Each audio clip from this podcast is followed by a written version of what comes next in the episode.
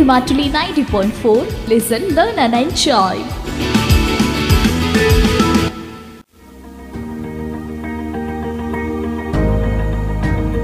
higher studies dot com plus two degree വിദ്യാർത്ഥികൾക്കായുള്ള ഉപരിപഠന സഹായി. Higher studies dot com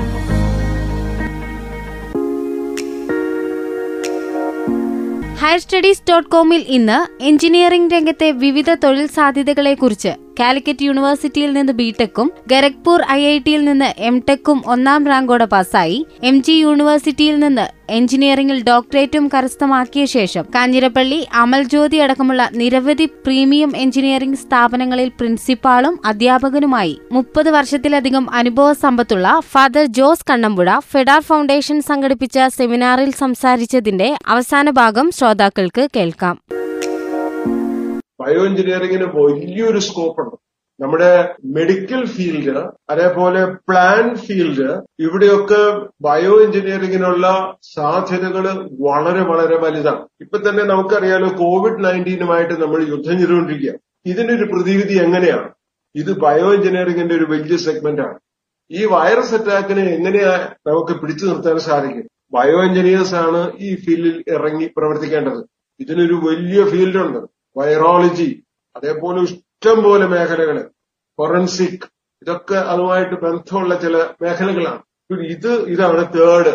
And fourth is computer engineering. Computer ഇല്ലാതെ ശ്വസിക്കാൻ പോലും പറ്റാത്ത ഒരു കാലം വന്നിരിക്കുന്നു. ഞാൻ ബേസിക്കലി മെക്കാനിക്കൽ എഞ്ചിനീയർ. അപ്പൊ ഞങ്ങൾ പഠിക്കുന്ന കാലത്ത് ഞങ്ങൾക്കൊരു സബ്ജക്ട് കമ്പ്യൂട്ടർ സയൻസ് എന്ന് പറയുന്നത് ഉണ്ടായിരുന്നു മെക്കാനിക്കൽ എഞ്ചിനീയേഴ്സ്. അന്ന് ഞങ്ങളിത് വളരെ സില്ലി ആയിട്ട് ഒട്ടും ഗൗരവമില്ലാതെ ലാഘവ ബുദ്ധിയോടെ ഞങ്ങൾ അതിനെ നോക്കി കാണുമായിരുന്നു.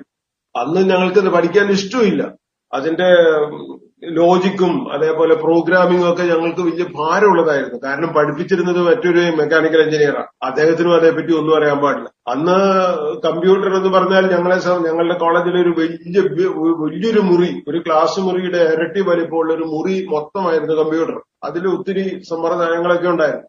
ഇന്ന് നമുക്കറിയാം ലാപ്ടോപ്പ് എത്ര ചെറുതാണ് അല്ലെങ്കിൽ ഐടാപ്പ് ഐപാഡ് വളരെ ചെറുത് വളരെ കക്ഷത്തിൽ വെച്ച് കൊണ്ടുനടക്കാവുന്ന വളരെ ചെറിയ സാധനങ്ങളായിട്ട് മാറി. നമ്മുടെ മൊബൈൽസ് മിക്കവാറും ഒരു കമ്പ്യൂട്ടറിന് തുല്യമാണ്.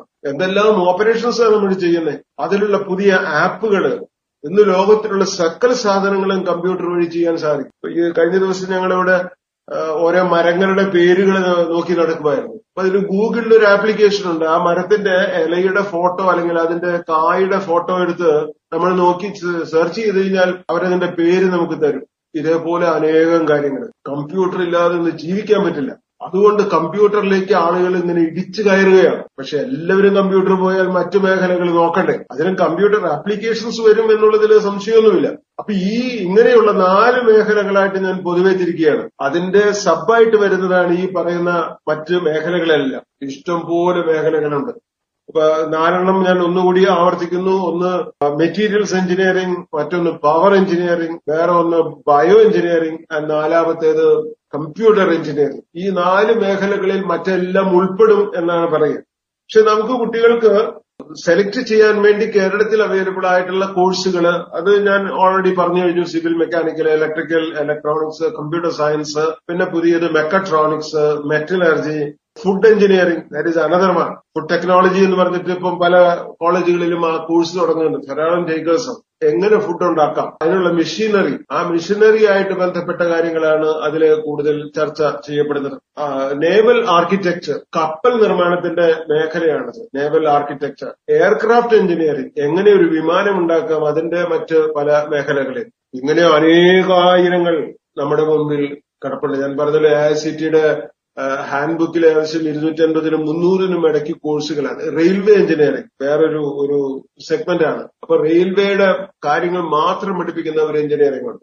പക്ഷെ അതിനൊക്കെ ഇങ്ങനെയുള്ള സ്പെഷ്യലൈസേഷന് പോകുമ്പോൾ നമുക്കൊരു അപകടം അതിൽ ഒളിഞ്ഞിരിപ്പുണ്ട്. ആ ഒരു മേഖലയിൽ മാത്രമേ നമുക്ക് ജോലിക്ക് അപേക്ഷിക്കാൻ സാധിക്കും. നേരെ മറിച്ച് mechanical civil electrical electronics computer എന്നൊക്കെ പറഞ്ഞു കഴിഞ്ഞാൽ ഏത് ഭാഗത്തേക്ക് നമുക്ക് അതിൽ നിന്ന് സ്വിച്ച് ഓവർ ചെയ്യാൻ പറ്റും. കമ്പ്യൂട്ടർ എഞ്ചിനീയറിംഗിന്റെ ഒരു പ്രത്യേകത അത് കമ്പ്യൂട്ടർ എഞ്ചിനീയറിംഗ് മാത്രം പഠിച്ചവർക്കായിട്ട് റിസർവ് ചെയ്തിട്ടില്ല. ഇപ്പോ കമ്പനികളൊക്കെ വരുമ്പോൾ അതിന്റെ എഞ്ചിനീയറിംഗ് ബേസിക്സ് അറിയണം കോഡിംഗ് അറിയണം. അത്യാവശ്യം അതിന്റെ മെയിൻ ആയിട്ടുള്ള പ്രോഗ്രാമിംഗ് ഒക്കെ ഒന്ന് അറിഞ്ഞാൽ അവർക്ക് ജോലി കിട്ടും. ധാരാളം ജോലി കിട്ടും. ഇപ്പൊ T C S Tata consultancy services അവർ ഇന്ന ബ്രാഞ്ച് എടുത്ത കുട്ടികളെ മാത്രമേ അവരുടെ ജോലിക്ക് വേണ്ടി എടുക്കൂ എന്ന് ഒരു നിർബന്ധവുമില്ല. അവർ മെക്കാനിക്കൽ എഞ്ചിനീയേഴ്സിനെയും സിവിൽ എഞ്ചിനീയേഴ്സിനെയും എല്ലാ തരം എഞ്ചിനീയേഴ്സിനെയും അവർ അതിനുള്ള ക്വാളിറ്റി ഉണ്ടോ എന്ന് മാത്രമേ അവർ നോക്കുന്നു. അപ്പോൾ അത് കമ്പ്യൂട്ടർ സയൻസ് തന്നെ ആകണമെന്ന് ഒരു നിർബന്ധമില്ല പിന്നെ ഒരു കമ്പ്യൂട്ടർ സയൻസ് എടുക്കുന്ന ചില കുട്ടികൾക്ക് ഒരു ആശങ്കയുണ്ട്. ഞങ്ങൾ ബേസിക് ആയിട്ട് മാത്സ് അല്ല പഠിച്ചത് ബയോളജിയാ പഠിച്ചത്. അതിന്റെ കൂട്ടത്തിൽ മാത്സ് കൂടി പഠിച്ചതേ ഉള്ളൂ. അവർക്ക് ഒരു അഡീഷണൽ ക്വാളിഫിക്കേഷൻ ഉണ്ട് എന്നുള്ളത് കൊണ്ട് കമ്പ്യൂട്ടർ പഠിക്കാൻ ഒരു ബുദ്ധിമുട്ടുമില്ല. ചിലര് വെറുതെ ന്യായങ്ങൾ പറയാം ഞങ്ങൾ പഠിച്ചത് ബയോളജിയാണ് കമ്പ്യൂട്ടർ മാത്തമാറ്റിക്സ് ഒരു സെക്കൻഡ് ചോയ്സ് മാത്രമേ ആയിരുന്നുള്ളൂ. മാത്സ് ഇല്ലാതെ ഒരു എഞ്ചിനീയറിംഗ് നമുക്ക് പഠിക്കാൻ പറ്റും. അടിസ്ഥാനപരമായിട്ടുള്ള കാര്യമാണ്. താളബോധം ഇല്ലാതെ ഡാൻസിന് പോകാൻ പറ്റുമോ? പാട്ടിന് പോകാൻ പറ്റുമോ? എന്നതുപോലെയാണ് മാത്സിനോടുള്ള ആപ്റ്റിറ്റ്യൂഡ് വളരെ പ്രധാനപ്പെട്ടതാണ്. ഏത് എഞ്ചിനീയറിംഗ് വിഭാഗമായാലും പ്രധാനമായിട്ടും ചെയ്യുന്നത് ഏതൊരു ഫെനോമിനൻ ഫിസിക്കൽ ഫെനോമിനൻ ഫിസിക്കലായിട്ടുള്ള ഒരു സംഭവത്തെ ഒരു മാത്തമാറ്റിക്കൽ സിമുലേറ്റഡ് മോഡലിലേക്ക് കൺവെർട്ട് ചെയ്യും. എന്നിട്ട് അത് മാത്സ് ചെയ്യുന്നത് പോലെ ചെയ്തിട്ടാണ് ഇതിന്റെ സൊല്യൂഷൻസ് ഉണ്ടാക്കുന്നത്. ഈ ആർട്ടിഫിഷ്യൽ ഇന്റലിജൻസിലൊക്കെ മാത്സിന്റെ അങ്ങ് രസകരമായ ആപ്ലിക്കേഷൻസ് ആണ് അത് നന്നായിട്ട് ഉപയോഗിക്കുന്നവര് എൻജോയ് ചെയ്യുന്നവര് അതിന്റെ അങ്ങേയറ്റം വരെ പോകും. ഈ ഇതുവഴിയായിട്ട് പിന്നെ പല റിസർച്ചിലേക്കും നമുക്ക് പോകാൻ സാധിക്കും. ഒത്തിരിയേറെ കാര്യങ്ങൾ സാധിക്കും. പ്രാക്ടിക്കലായിട്ട് വേറെ മെക്കാനിക്കൽ എഞ്ചിനീയറിംഗിൽ തന്നെ വരുന്ന ഒന്നാണ് വെൽഡിംഗ് എഞ്ചിനീയറിംഗ്. കേരളത്തിൽ അങ്ങനെ ഒരു കോഴ്സ് ഇല്ല. പക്ഷെ കേരളത്തിന് വെളിയിൽ വെൽഡിങ്ങിന് മാത്രമായിട്ടുള്ള ഒരു എഞ്ചിനീയറിംഗ് കോഴ്സ് നാല് വർഷത്തേത് ഡിസൈൻ ചെയ്തിട്ടുണ്ട്. ഇതേപോലെ ഓരോ സ്പെഷ്യലൈസേഷനും ഇപ്പൊ സിവിൽ എഞ്ചിനീയറിംഗിൽ സ്ട്രക്ചർ മാത്രമായിട്ട് ഒരു സിവിൽ ഒരു നാല് വർഷത്തെ കോഴ്സ് ഡിസൈൻ ചെയ്യുന്നവരുണ്ട്. ആറ്റമിക് എനർജി അതിനൊരു എഞ്ചിനീയറിംഗ് ഉണ്ട്. ഞാൻ ഒരിക്കൽ കൽപ്പാകത്തുള്ള ആറ്റമിക് എനർജി സെന്ററിൽ പോവുകയുണ്ടായി അവരോട് ചോദിച്ചു ഞങ്ങളുടെ ഏതെങ്കിലും സ്റ്റുഡൻസിൽ നിങ്ങൾ എടുക്കുമോ? അപ്പൊ അവർ പറഞ്ഞു അല്ല ഞങ്ങൾ തന്നെ ഞങ്ങൾ ഒരു കോഴ്സ് റൺ ചെയ്യാൻ തുടങ്ങുകയാണ്. ആറ്റമിക് എനർജിയെ സംബന്ധിച്ചിടത്തോളം. ഇഷ്ടം പോലെ സാധ്യതകളാണ്. ഞാൻ നിങ്ങളോട് പറയുക ആർട്സ് ആൻഡ് സയൻസ് വളരെ താല്പര്യമുള്ളവർ എടുത്തോളൂ.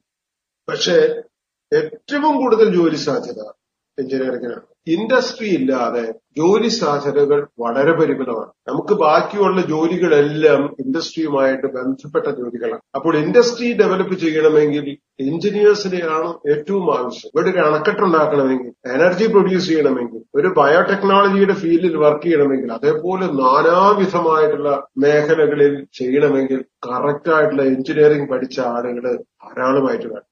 അത് ഡിസൈൻ ചെയ്യാനായിട്ട് സാധിക്കണം. ഡിസൈനാണ് ഓരോ എഞ്ചിനീയറിന്റെയും ഏറ്റവും പ്രധാനപ്പെട്ട ലക്ഷ്യം. ഒരു പാലമായിരിക്കാം ഡിസൈൻ ചെയ്യുന്നത് റോഡായിരിക്കാം ഡിസൈൻ ചെയ്യുന്നത് കെട്ടിടമായിരിക്കാം ഡിസൈൻ ചെയ്യുന്നത് ഇതൊക്കെ ഒരു സിവിൽ എഞ്ചിനീയറിംഗിനെ കുറിച്ച് പറയുമ്പോൾ പ്രാവർത്തികമാകുന്നത് ഒരു പുതിയ മെഷീൻ ഡിസൈൻ ചെയ്യാം. ഒരു എയർക്രാഫ്റ്റ് നമുക്ക് വേണമെങ്കിൽ ഡിസൈൻ ചെയ്യാം. ഒരു സ്പേസ് ിലേക്ക് പോകുന്ന ഒരു വാഹനത്തെ നമുക്ക് ഡിസൈൻ ചെയ്യാം. ഒരു മെക്കാനിക്കൽ എഞ്ചിനീയറിന് ഒരു ഇലക്ട്രോണിക്സ് എഞ്ചിനീയറിന് ഇതൊക്കെ സാധിക്കും. ഇതേപോലെ തന്നെ കമ്പ്യൂട്ടർ ഒരു പുതിയ പ്രോഗ്രാം. ഇപ്പം നിങ്ങൾ കുട്ടികൾക്കൊക്കെ ഇഷ്ടം പോലെ അറിയാലോ എത്രയോ ആപ്പുകളാണ്. App applications. അപ്പം അത് ഇഷ്ടം പോലെ ഇന്ന് വരികയാണ്. കമ്പ്യൂട്ടർ ആപ്ലിക്കേഷൻസ് ആണ് മുഴുവനും. ഈ ആപ്പുകൾ മുഴുവനും ജനറേറ്റ് ചെയ്യുന്നു. എന്തെല്ലാം കാര്യങ്ങളാണ് നമുക്ക് ഇന്ന് സാധിക്കുന്നത്? ഇത് വെച്ച് ഇഷ്ടംപോലെ പണം ഉണ്ടാക്കുന്ന പുതിയ പുതിയ കമ്പനികളുണ്ട് അത് നമ്മൾ പ്രത്യേകിച്ച് ശ്രദ്ധിക്കണം. ആപ്പ് ജനറേഷൻ തന്നെ ഒരു ജോലിയായിട്ട് എടുക്കുന്ന സ്റ്റാർട്ടപ്സ് ആയിട്ട് ചെയ്യുന്ന ധാരാളം പേരുണ്ട്. പുതിയ വെബ്സൈറ്റുകൾ മാത്രം ഉണ്ടാക്കുന്നവരുണ്ട്. കമ്പ്യൂട്ടർ എഞ്ചിനീയേഴ്സിന് ജോലിക്ക് പോകാതെ തന്നെ സ്വയമായിട്ടിരുന്ന് ഇഷ്ടംപോലെ പണി ഉണ്ടാക്കാം. ഞാൻ പറഞ്ഞല്ലോ ഈ ജോലി മാത്രമല്ല നമ്മുടെ ലക്ഷ്യമാകേണ്ടത്. ജോലിയോടൊപ്പം തന്നെ ഓണ്ടർപ്രണർഷിപ്പ് സംരംഭകത്വം സിവിൽ എഞ്ചിനീയേഴ്സിന് ഇഷ്ടംപോലെ ചെയ്യാനായിട്ട് സാധിക്കും. നല്ല സിവിൽ എഞ്ചിനീയേഴ്സ് ആണ് നല്ല സ്ട്രക്ചറൽ എഞ്ചിനീയറിംഗ് അറിയാവുന്ന ആളാണെങ്കിൽ ടെമ്പോലെ പണികളാണ് ഇന്ത്യയ്ക്ക് വെളിയിൽ പ്രത്യേകിച്ച് യൂറോപ്യൻ രാജ്യങ്ങളിൽ ഡെവലപ്ഡ് കൺട്രീസിൽ വികസിത രാജ്യങ്ങളിൽ അവിടുത്തെ സ്ട്രക്ചറൽ വർക്കുകൾ ഒരുവിധം ഒരു മെച്യൂരിറ്റി ഒരു സാച്ചുറേഷൻ ലെവലിൽ എത്തിക്കഴിഞ്ഞിട്ടുണ്ട്. ആവശ്യമായ റോഡുകളുടെ പണിയെല്ലാം കഴിഞ്ഞു. കെട്ടിടങ്ങളുടെ പണിയും ഒരുവിധം ഒക്കെ കഴിഞ്ഞു.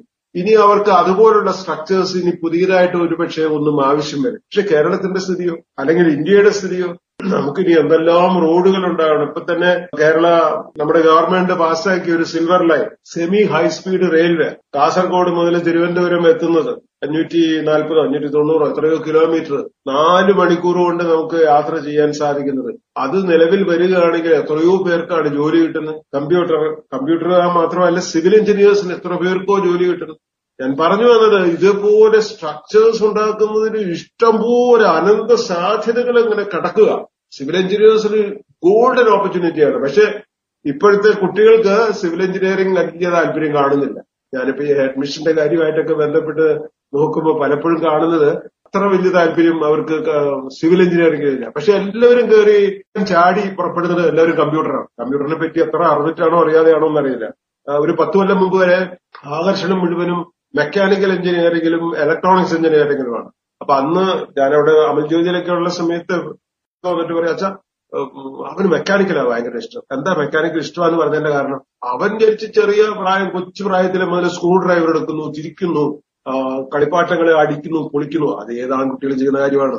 അപ്പൊ അതുകൊണ്ട് അവർ തീരുമാനിച്ചു മെക്കാനിക്കൽ എഞ്ചിനീയറിംഗിന് അവന് ഇഷ്ടമാണ്. അതുമായിട്ട് ഒരു ബന്ധവുമില്ല അതിന്റെ ഏറ്റവും അവസാന സമയത്ത് ചിലപ്പോൾ സ്ക്രൂ ഡ്രൈവർ ഒക്കെ എടുക്കേണ്ടി വന്നേക്കാം. പക്ഷെ അതിന്റെ തിയറി തിയറി ഓഫ് മെഷീൻസ് എങ്ങനെയാണ് ഒരു മെഷീന്റെ പ്രവർത്തനം എന്ന് പഠിക്കുക. അത് വെറുതെ ഇങ്ങനെ കറങ്ങുന്നു അല്ലെങ്കിൽ അങ്ങോട്ട് നീങ്ങുന്നു ഇങ്ങോട്ട് നീങ്ങുന്നു എന്ന് മാത്രമല്ല അതിന്റെ കാര്യം. അതിന്റെ തിയറി ഉണ്ട് അതിന്റെ മോഷൻ സ്റ്റഡീസ് അതിന്റെ ആക്സലറേഷൻ അതിന്റെ വെലോസിറ്റി അതിന്റെ ഡിസ്പ്ലേസ്മെന്റ് ഇതിനെപ്പറ്റിയുള്ള ആഴമേറിയ പഠനം.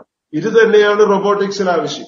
ഇത് തന്നെയാണ് സ്പോർട്സിലും ആവശ്യം. ഇത് തന്നെയാണ് സ്പേസ് വാഹനങ്ങളുടെ മൂവ്മെന്റിന്റെ കാര്യത്തിൽ അപ്പോൾ ഇതെല്ലാം നമുക്ക് ആവശ്യമാണ്. ഇഷ്ടംപോലെ സാധ്യതകളുണ്ട് അനേകായിരം മേഖലകളിൽ. എഞ്ചിനീയറിംഗ് ആവശ്യമില്ലാത്ത ഒരു ഫീൽഡും ഇന്ന് ലോകത്തിലില്ല ഇന്ന് കേരളത്തിലില്ല. ഏത് കാര്യം ചെയ്യണമെങ്കിലും അതിലൊരു എഞ്ചിനീയറിംഗ് ഒരു ആസ്പെക്ട് ഉണ്ട്. സാധാരണ ഞങ്ങളെ പഠിപ്പിക്കുന്ന കാലത്ത് ഞങ്ങളുടെയൊക്കെ മുൻ ഗുരുക്കന്മാര് പറയുമായിരുന്നു ചന്ദ്രനിൽ പോയാൽ പോലും ഒരു ചായക്കട ഇടുന്നുണ്ടെങ്കിൽ ഒരു എഞ്ചിനീയറാണ് ചായക്കട ഇടുന്നതെങ്കിൽ അതിലൊരു പ്രത്യേക എഞ്ചിനീയറിംഗ് ടച്ച് കാണും. മറ്റുള്ളവർ ചെയ്യുന്നത് പോലെയല്ല. അതിനേക്കാളും അതിമനോഹരമായി കൂടുതൽ എഫിഷ്യന്റ് ആയിട്ട് കൂടുതൽ എഫക്റ്റീവായിട്ട് ചെയ്യുന്നവരാണ്.